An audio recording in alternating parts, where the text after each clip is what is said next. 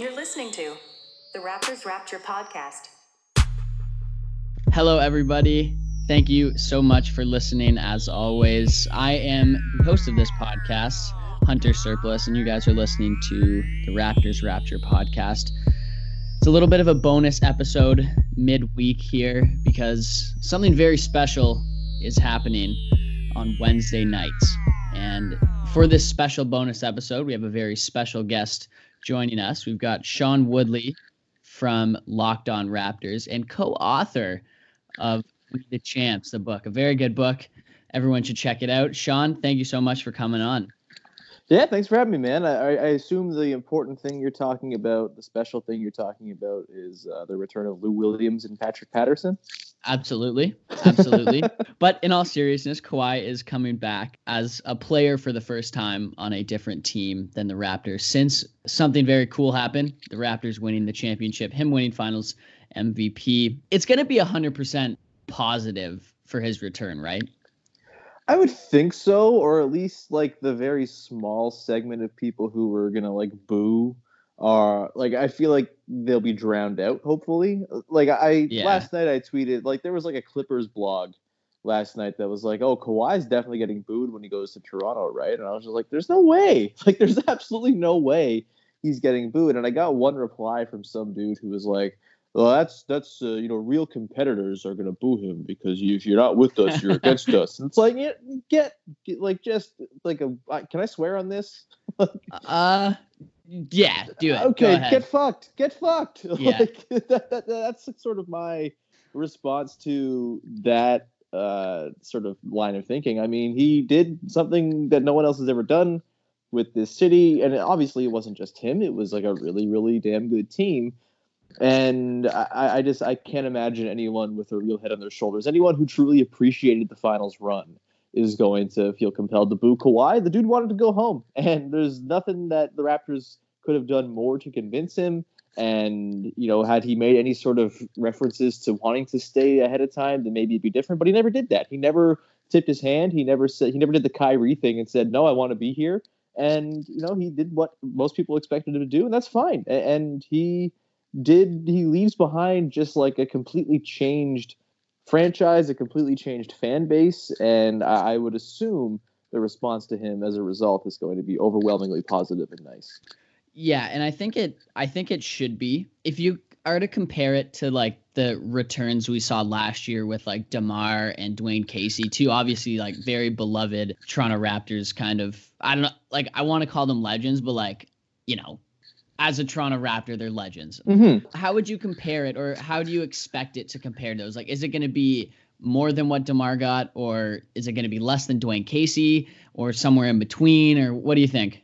I think it'll be more than both of them, probably. Like, I, I think the, the whole ring ceremony kind of sets you up with an opportunity to be very appreciative and very loud, and I think it's going to be Uh, pretty resounding. I, I I just don't know why it wouldn't be. Like, think of all, like, as they go through the clips, as they show the shot, as they show the dunk on Giannis in Game Six, as they show the fourth, the like the fourth quarter in Game Five against the Bucks, as they show everything. Like, it's just gonna be constant reminders of all the things he did. The Game Four three over Embiid. I mean, there are so many things that I, I don't know how the crowd is not going to get absolutely juiced. I think you could sort of predict what it's going to sound like, assuming there's some sort of montage, which I'm guessing there's going to be, and I'm guessing I'm going to cry when I see it.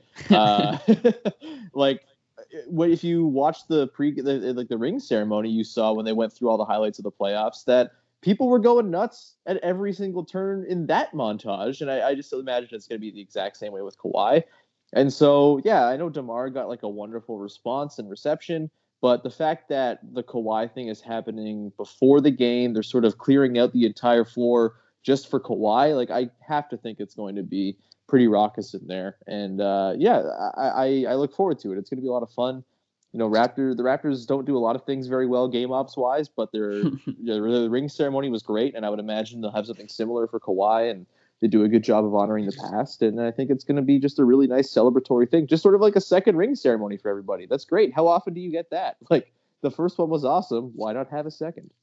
Yeah, and I think it'll be really big as well because it's not going to be just like a normal ring ceremony where they're giving like the sixth man off the bench or whatever, the eighth guy in the rotation, a ring. It's literally the finals M V P. It's the guy who, I don't want to say, you know, won us the championship by himself, but the guy who, if we didn't have him, we wouldn't have won it. And since yeah. this kind of thing has like never happened before in terms of the finals M V P and the best player on the team leaving, it's going to be, like you said, like another ring ceremony because all the guys are going to be there. Presumably it's going to be kind of the same, the same feeling. Like you said, I, in comparing it to DeMar's, I don't know if it's necessarily going to be bigger because I think the emotional connection between a lot of fans and DeRozan was, was like really big. And obviously the ring ceremony, like you mentioned, is going to be what kind of puts it over the top, but I don't think he's going to get like the five minute standing ovation that, that DeMar DeRozan got when he kind of came back and got his little video montage and whenever he checked into the game. But I, I could very well be wrong. Either way, it doesn't really matter because both guys are going to get the love that they deserve. Hopefully, Kawhi gets all the love that he deserves because he deserves all of it. Everyone in Toronto should be happy, and every Raptors fan should be happy for him returning. And like you said, the like the ring ceremony is going to be amazing. I think the celebration of the them kind of winning the ring and, and him getting the ring and remembering it all and it being a whole kind of celebration in the middle of the season of them winning a championship last year is going to be really cool because, like I said, we've never really seen a a second ring ceremony where the finals M V P is coming back to the team, and it'll be it'll be very fun to watch. And like you said, yeah. like I'll I'll probably cry. Yeah, and I think like you know things would be a little bit different. I think if the team was off to like a really bad start. I know they've lost a few games here and they haven't looked awesome, but like. For the most part, they're in a pretty good spot, and Pascal Siakam is great, and Kyle Lowry looks amazing, and O G Anunoby's taking steps that he wouldn't have taken if Kawhi were here. Obviously, you'd like to have Kawhi on the team, but like O G is sort of doing his part to fill that in a little bit, and it's just like it's a really fun team to watch. And like if they were seven and sixteen, then yeah, maybe there'd be a little bit more bitterness among Raptors fans about Kawhi, and you know, okay, you left and left with this with this garbage, but look, he didn't leave garbage behind. It was a really good team before he got here. Stayed a good team after he left and figures to be a good team for a while here as they sort of move into their next phase. And I kind of just think like it's, it, it's a, how to put it? it? It's just sort of, it feels like both sides have moved on in a really sort of copacetic way, right? Like it's not like Raptors fans need to sit here and be bitter because they're now back into the dark ages. And I think, you know, Kawhi moved on obviously, and he's happy to be at home and he loves playing for his home crowd. And that's great. And Raptors fans can be happy to watch a really exciting team that, that just went on a run that I think history is going to be very favorable to. And you're going to look back and say, man, like what a run that was. What an unlikely, you know, series of events that all took place, starting with like Zaza Pachulia falling on Kawhi's leg in the conference finals out West a couple years back. Like all of it sort of led to this with, you know, the six year run of the Raptors as well and all the heartbreak before it. And it's just there's there's almost like a poetry to having it all end uh, after one season. And, you know, I think like part of the reason this year's team has been so fun is the lack of expectation. And look, like I, w- I would expect that the Raptors would have been very clear title favorites had they brought back Kawhi with this same team. And, you know, that that's one thing to root for, for sure. But also there's something to be said for not having expectations and for just going into it and sort of enjoying every game for what it is and being surprised by the things that, you know, kind of overshoot your expectations. And that's what this Raptors team has done. That's what the twenty thirteen fourteen team, team did as well, where they were supposed to be bad and then they got really good. And it was the most fun anyone's ever had watching basketball. And, you know, Kawhi leaving sort of set that situation up here. And you know, maybe Kawhi stays, but they lose to the Bucks in the, in the conference finals this year. Maybe things don't go well. Maybe his injuries, you know, pile up and things don't look so rosy and they only get the one title. You know, maybe there's the possibility that you left titles on the table by not being able to keep it. And maybe he left titles on the table himself. But at the other, on the other side of the coin, like maybe this was all you were ever going to get. And it ended on a perfect note. And, you know, you can just kind of move on and be happy it happened and uh, look forward to what's next. With you saying like it, it's a little more fun watching this team this year. And I think a big part of that is you don't have the free agency looming at the end of the season. You don't have all the speculation throughout the year and, and during the playoff series, because with that, you were kind of like, oh no, if Kyle Lowry misses fourteen threes in a game, he's leaving. It's just going to yeah. happen. And all that happened in every single game. And anytime Kyle Lowry missed a shot or anytime Pascal Siakam turned the ball over, Dude, in anytime, the back of... it, anytime it snowed outside, I was yeah. like, what's going on with Kawhi? Does he like snow? Is he out making snow angels? Is he hunkered down? Like, that's how it was, like, insane. I noticed that the first time it snowed this year in like early November. And I was like, oh, I'm not stressed out about Kawhi Leonard right now. This is really refreshing and nice.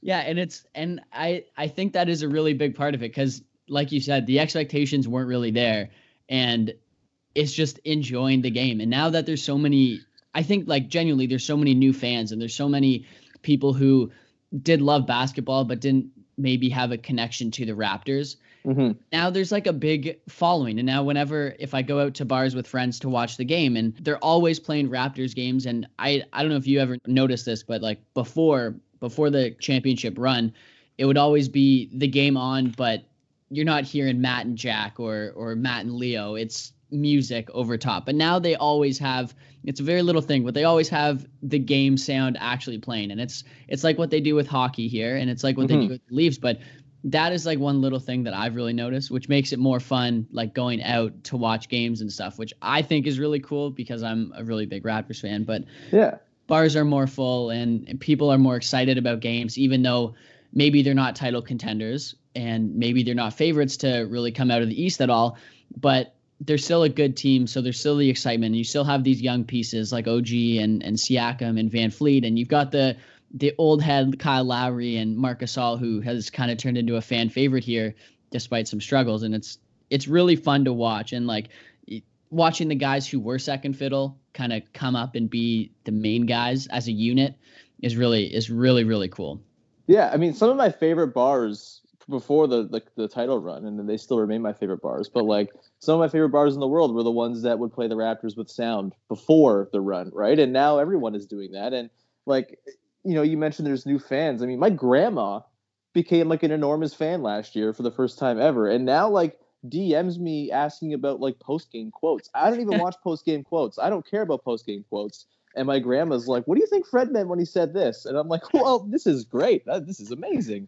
Uh, and it's just like, it is like the legacy that Kawhi's left behind. I'm going to long maintain this. Like what we saw last year and the impact Kawhi had on the city is going to far surpass what Vince Carter did. And like Vince Carter did amazing things, but like you saw just the wave of new fans last year. I, I just, I can't imagine that in like ten, fifteen years, we're not talking about like the Kawhi effect, and maybe there'll be a documentary about it or something like that. Um, hopefully a better one than the original Carter effect, but the, it's just like, it would be like, that's, I'm fully expecting that to be the case. And that's really special, man. And, and just like the legacy that one year left behind is just so remarkable. It's why I think Kawhi is the second best Raptor of all time. As much as he was only here for one year, you could argue that the impact that he's left is going to far surpass Carter. And, you know, obviously you saw the exact difference between him and DeRozan, who are, I guess, the, the other guys in the conversation for number two behind Kyle. And I just, you know, it's undeniable with Kawhi, his talent mixed with the impact. It's just sort of very clear to me that um, he's number two, and the legacy he's left behind is, is pretty remarkable. Do you think that he deserves to have his number retired by the Raptors? Like, this has been kind of a talking point, and there's a lot of people on the side that he shouldn't. There's a lot of people on the side that he should. What's your thought? It's a good question. I think, like, definitely after Kyle, definitely after DeMar, definitely after Vince if they do it. I wouldn't say retired. Maybe maybe they, like, honor it. Um, but, yeah, it, it's a tough one, right? Like, it, it's a really sort of – it's a thing that people get really precious about, even though the Raptors have never retired a number. People are like very sort of like uppity about it for some reason, as though they're the Celtics or something, and it's some like great hallowed honor. Um, and, and like I, I'm pro like honoring people who were important to your history, and I think Kawhi, it's an interesting one because it was only one year and he left in free agency and all that stuff, and he never really wanted to be here to begin with. But I, I think in time we might realize, oh man, like this guy deserves it. So maybe like ten, fifteen years from now, something like that, like after he's retired and stuff like that, um, maybe they come back around to it. But I definitely think it should be like after uh, Kyle and DeMar for sure. And, and probably Vince as well. Yeah, it, it shouldn't be, it definitely shouldn't be before any of those guys. And like, to me, to me, tenure is really important for things like that. Like, retiring numbers. So I, I do like that idea of like honoring it in some way. And I think the, like the trim on the championship banner has all of the, t- the players' numbers on it. Yeah. And so I think like that, obviously it's not big and it's not just for Kawhi, but I think that his number being on that is like good enough. And mm-hmm. it sounds right. Like it's, it's not very big. It's kind of small, but you know, maybe if they have a, a, a, a statue at some point ever built of like the championship winning team for the Raptors, obviously he'd be a very big part of that. And I don't know if they're ever actually going to do that. Um, but yeah, like, I don't know. I don't know if they're retiring the jersey number is there, but like honoring him would be really cool. And like, I, if they do honor him, I think it does have to come after Lowry and DeRozan as well. Cause, and Vince Carter probably, but um, there's no doubt that he did have such a big impact on the Raptors and on the city, and not even just city, like all of Canada in terms of like fandom and, and basketball and the love of the game, which is really cool. Yeah. Plus, I mean, if you do it ten, fifteen years from now, you get to sort of wait until his second run with the team in twenty twenty-one um, after he gets disenchanted with playing at home and comes back. Uh, yeah, so exactly. You'll get to see what else he gets to add to his legacy. Absolutely. Let's talk about him leaving again, a little bit of a sour topic, I guess. Do you think that he made the right basketball choice by by leaving the team, and like take away him going home, which obviously is so important, and like him not wanting to be here in the first place, or whatever that all that stuff was to start? Do you think like going to the Clippers was a really important thing to do for him and in terms of his basketball situation? I don't really know. I think they're pretty like equal situations. Like the Clippers have a lot of money to spend, and they went and got Paul George, which is very good, and he's awesome, and like they're probably the favorites to win the title. So it's hard to argue he made a bad basketball decision, but I think it's, you know, safe to say that the Raptors would have been favorites to win the title this year if he stuck mm-hmm. around in Toronto, and they've got Alex McKechnie, and you know there were there were lots of reasons to stay. It was the reason we why we got so excited about it, right? Is like, oh man, look at all of these different reasons why it makes sense for him to stick around. Um, obviously, you know the home thing mattered most, and uh, like ultimately, it's the you know how, what his personal best decision was that that matters more than anything, and. Like, it's not like he went to a, a terrible team. He didn't sign with, like, the Kings and, you know, got their t- entire roster to do so and is sitting there with Corey Joseph as the second best player or anything like that. Like, he's got a really good team. I have my reservations, as I think a lot of Raptors fans do, about, like, Lou Williams in meaningful playoff games. And um, I think they need to add, like, a center who's not a Vikas Zubac to potentially uh, anchor their defense. But, like, it's hard to argue, man. Like, the Beverly... Uh, Kawhi, Paul George, one, two, three is like horrifying defensively, and in a league where there's not a super team, there, you could argue that the closest thing to it. So yeah, it's it's sort of like a, a wash for me. You know, sticking around with the Raptors would have been great. You, you get to play with Siakam, you get to play with O G as he develops. You get uh, to stick around with Lowry and Fred, and like there's obviously lots of good things going for the Raptors, but. Um, I don't think you can say like he very clearly took a worse situation, because he kind of forced it into being a good situation by playing his hand and saying, all right, Clippers, uh, do this thing or I'm not coming. And he kind of made himself a good basketball situation that also matched what he wanted to do personally. Yeah, I'm I'm with you with how like the Raptors and the Clippers are kind of the same team, just in different conferences. But I do think that that is a bit of a... a big thing, right? Because the West is a harder conference, or the better conference. The is the it top, though? The Jazz well, suck. The, the Jazz do are suck. Like a nightmare. Yeah. Like I don't I, know. I just think that the the early rounds in the playoffs are probably going to be more taxing than playing the Pistons or the Magic in the first round. And I know, like that's not maybe the biggest deal for a guy like that, but I think getting out of the West is. is a little bit harder than getting out of the East. I know you're going to have to go through the Bucks and Giannis and, and the Sixers and stuff like that. But I do think the Lakers and I mean the Rockets, if they can figure their shit out, which it's looking more and more like they aren't, but if they can and, and do, I think the West just has a higher ceiling for the, you know, three, four, five, six, seven, eight teams kind of than the, the East does.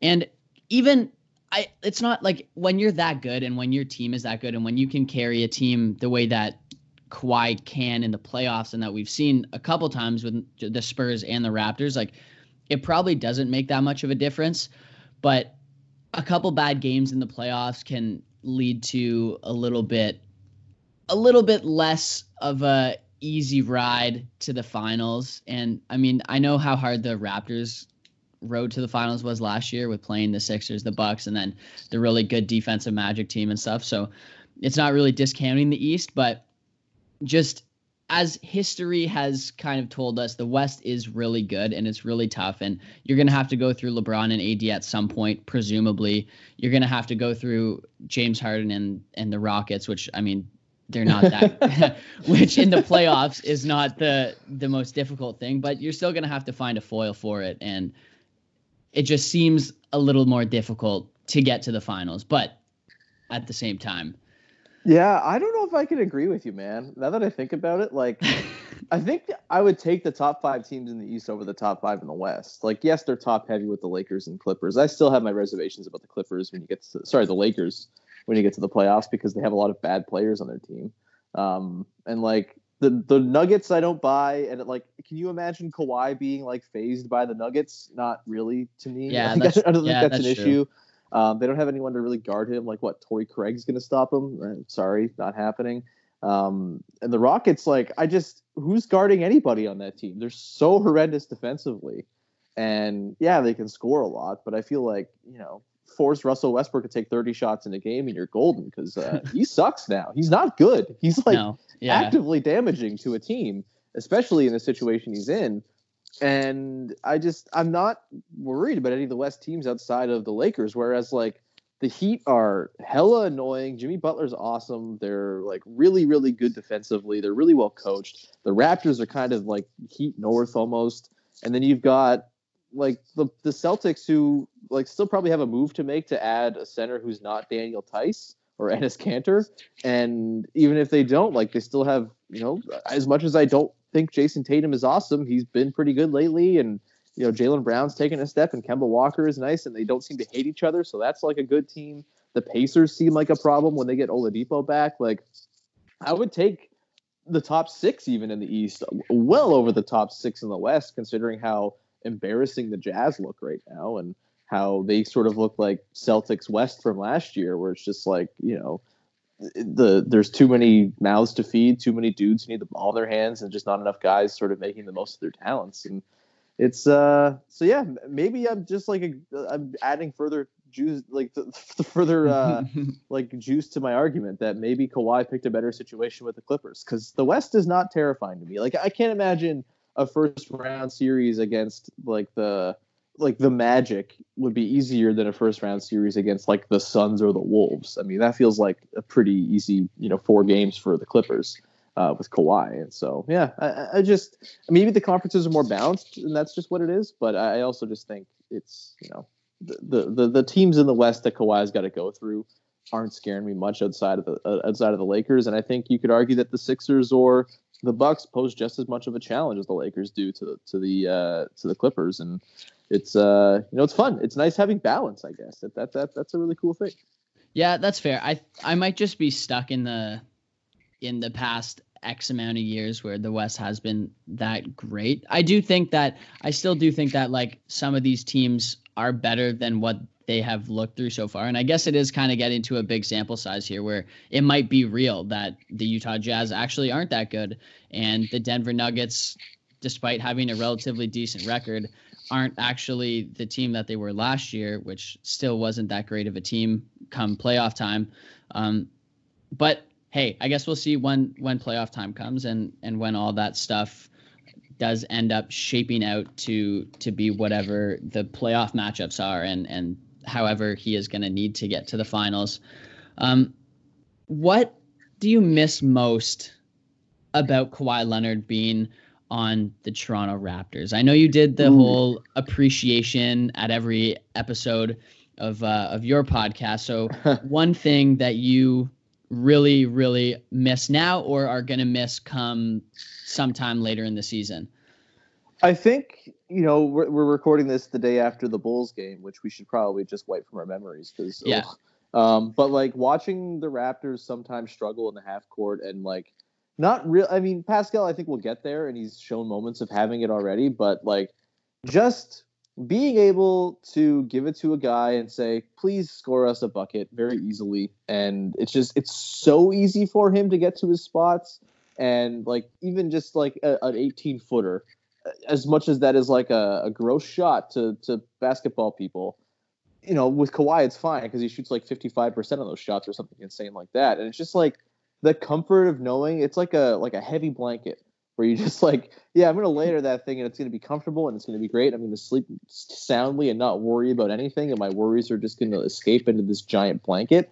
Like Kawhi was a heavy blanket. That's what he was. He was just, you always knew that there was some sort of thing he could pull out to to save you when things were going rough, even in the regular season. I mean, people like are freaking out about the Raptors right now because they've had four bad games. But the Raptors had some stretches last year where they were not exactly killing teams, and they were just sort of like skating by.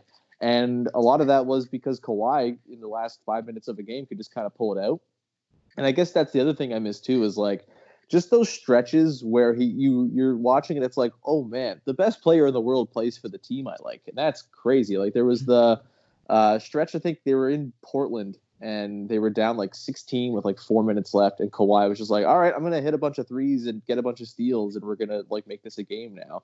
And I think it came down to like him trying a buzzer beater at the buzzer and he missed it, but still, it was like an absurd comeback with so little time on the clock. And there was the game four, or sorry, game five against the Bucks, where he just sort of, you know, took over in the fourth quarter. And then there was the stretch in game five against the Warriors, where it, it felt like he was about to win the title himself with that ridiculous stretch where he, I think he scored like eleven points in like three minutes or something like yeah. that, and like had a couple steals, a couple enormous Kawhi rebounds. Um, there was obviously game six against the Bucks where they were down fifteen, and he's like, well, I guess I'm going to win this thing now. And he just had those like monster deflating rebounds. And I guess that's what I miss is like those stretches where it was pretty undeniable that like this guy is the best guy on the floor, probably the best guy in the world at what he's doing right now. And uh, that, that's, again, very comforting. He was the heavy blanket of N B A players, and I miss that.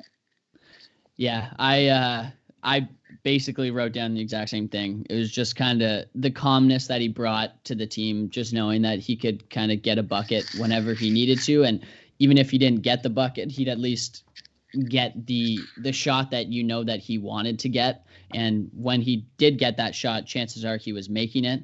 But also like the calm that he brought to the team. And I think you could tell that a lot in the playoffs where, you know, they weren't necessarily celebrating.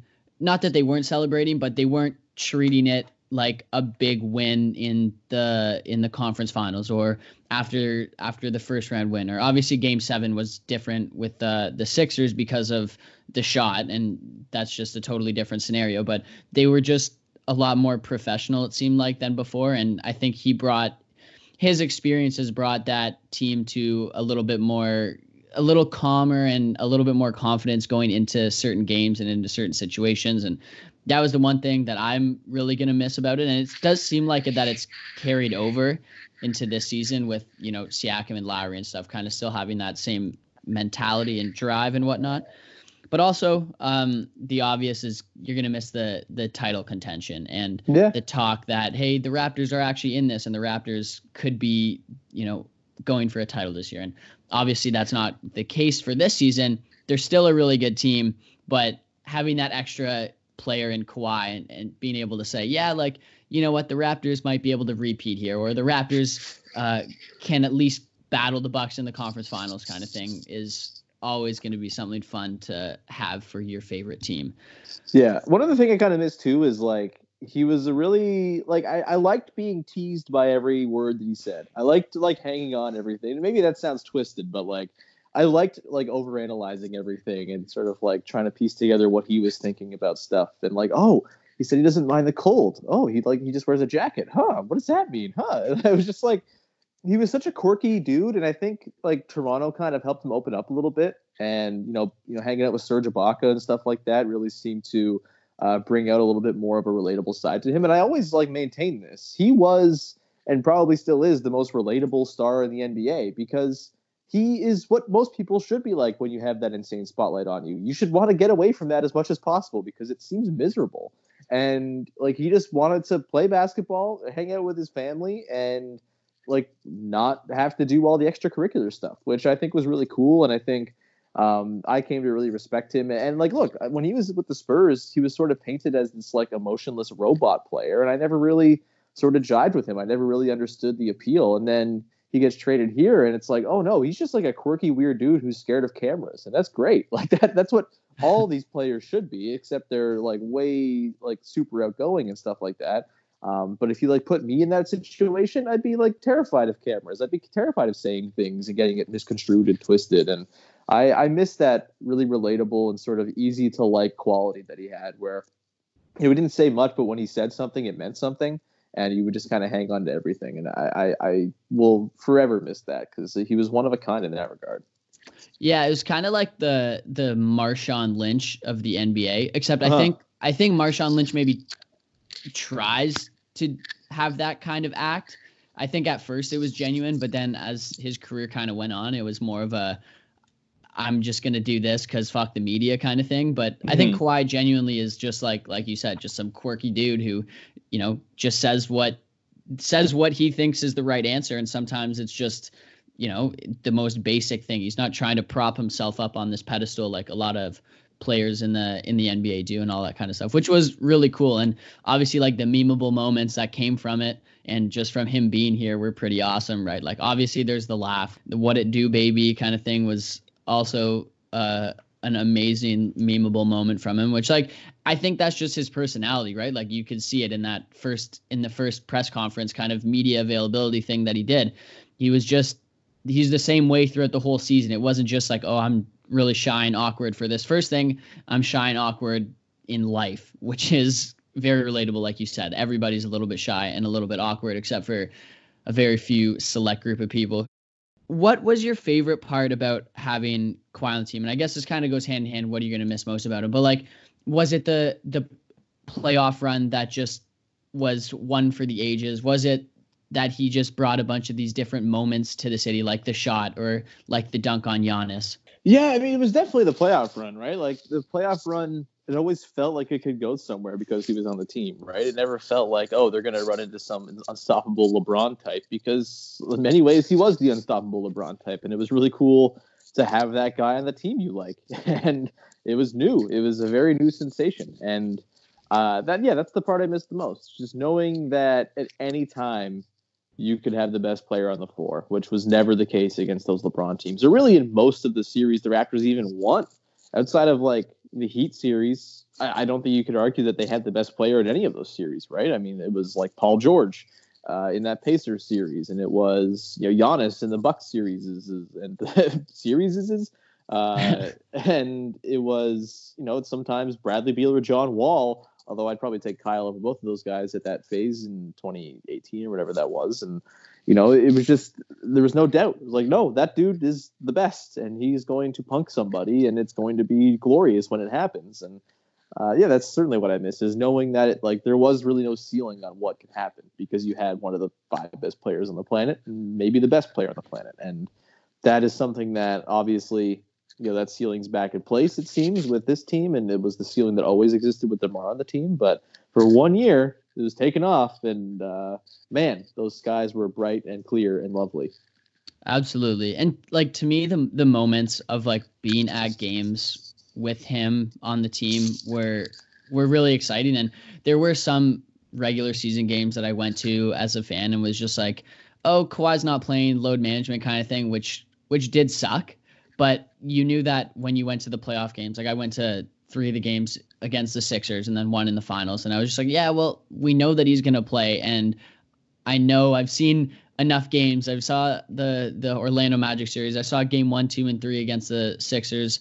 And so I know game five is going to be sick. And I know he's going to be there. I know he's going to have a great game. And then he dunks dunks on Embiid in like the second quarter. And everybody goes nuts. You're just like those moments where you're just like, holy shit, this is crazy. And then obviously, you know, being at the game for the shot is like something that I'm never, ever, ever going to forget. And it's like one of those moments in life that I already know that like my sports moments have peaked, right? Like I'm not playing sports anymore. So I know that I'm never going to do something crazy like that. And huh. I was there and I was, I was at the game where like the, probably the most iconic Toronto or like even like Canada sports moment outside of like Crosby's golden goal in the Olympics, like I was there for that. And I'm, I can say that like, that's always kind of just gonna be like ingrained in my memory and like, just like waiting for what felt like twenty-four hours, just waiting for that shot to finally bounce in was one of the coolest moments of my life, and like being able to celebrate it and stuff. And you don't get that without him. So, I mean, getting a little emotional here because it, it was one of those moments that you're just like, you can't forget. Right. And, and it really did have an impact on like how I was spending a lot of my days with Kawhi on the team, especially in the playoffs. So yeah, that's what, that's what I liked most for sure. The, like the shot is like, if the bat flip had ended in a World Series, you know what I mean? Like, yeah, yeah. It's, you get this insane singular moment that on its own would have lasted forever, even if they'd lost to the Bucks. Like if, if they got swept by the Bucks, we'd still be talking about the shot, and it would still be like the the peak of Raptors history. And that's what it is with, you know, outside of the World Series, like the bat flip is probably the peak of Jay's history, right? And um, to to have that also culminate in the win and be sort of like this insane plot point on the way to winning the title makes it even more special and more memorable, and just like absurd that it ever happened. And it's just, it's, it will never not be cool that he was on this team, man. I will never not appreciate the hell out of it, because most fan bases, especially in the N B A, right, where I think it's like what seventeen of the thirty teams have ever won a title. Like there's a bunch that have never been to the finals. Like it's so hard to win a title in the N B A, and like the first one is always the toughest to crack. And I always just kind of assumed the Raptors would be one of those teams that just never won a title. Like, oh, no, this is just like the Wolves, right? Where, like, you know the Wolves are never winning a title. That's just kind of how this is going. And for the Raptors to have a guy on their team for one year that could change that and change everything. Like, every – like, all of the ways that I view the team now are completely different, because I can't be upset about anything. Like, a, a regular season game, a loss to the Rockets, a, an ugly win over the Bulls. Like, I can't possibly be mad, because I'm sitting there – looking at like all the champion, like I'm looking at my Christmas tree right now. I have a We the Champs ornament on the Christmas tree. It's like, yeah, no, that's there forever. Like that can never be taken away. And I'm cool with like a, a down period here if that's what comes, because like you did the thing that's the hardest thing to do. You did the thing that every other team is trying to do. And the fact that the Raptors, the Raptors were able to like burst through that glass ceiling and win a title, and when it never seemed like they were going to be the kind of franchise that could do that, it, it is uh, it's remarkable. It never won't be remarkable, and it, it, it sets them up for like a, a decade to come that could completely change. You know, it, like it's completely different now what we sort of look at this team and sort of the parameters that we look at them within, right? Because like they've done it before. Who's to say they can't do it again in some other way? I totally agree. And I think that is a perfect, perfect way to end this episode. Sean, my man, thank you very much for coming on. I really appreciate it. Uh, I didn't think of anyone else better to talk the Raptors than you, and I'm I'm glad we were able to get this done. Yeah, man. Thank you so much for having me. I really appreciate you uh, giving the invite. Absolutely. Where can people find you on Twitter, on social, on wherever you can, wherever you are? Yeah, at Woodley Sean on Twitter. Um, I mean, I don't know why you'd follow me. It's pretty uh, terrible content, but you could do that. Uh, Locked On Raptors is the podcast. You can subscribe, rate, review wherever you get your podcasts, and uh, also We the Champs. If like it's, I keep telling people to buy it for Secret Santa. It's like it's if you have like a twenty dollar office limit, you know that that fits in underneath underneath the limit, and then you can give the book that keeps on giving to whoever it is, the Raptors fan in your life, the non-Raptors fan in your life, who you want to get into the Raptors, whatever it is. If they just like nice, shiny pictures, there's lots of nice, shiny pictures in there, too. Um, you can pick it up wherever uh, books are sold. Yeah, I'm not trying to uh, to gas you up or anything, but I did actually get it. I hope she's not listening, but I did get it for my cousin's wife for our little Secret Santa thing. So I'm I'm sure she's going to enjoy that. Anyways, thank you so much for coming on, man. Always appreciate it. Of course, Hunter. Have a good one.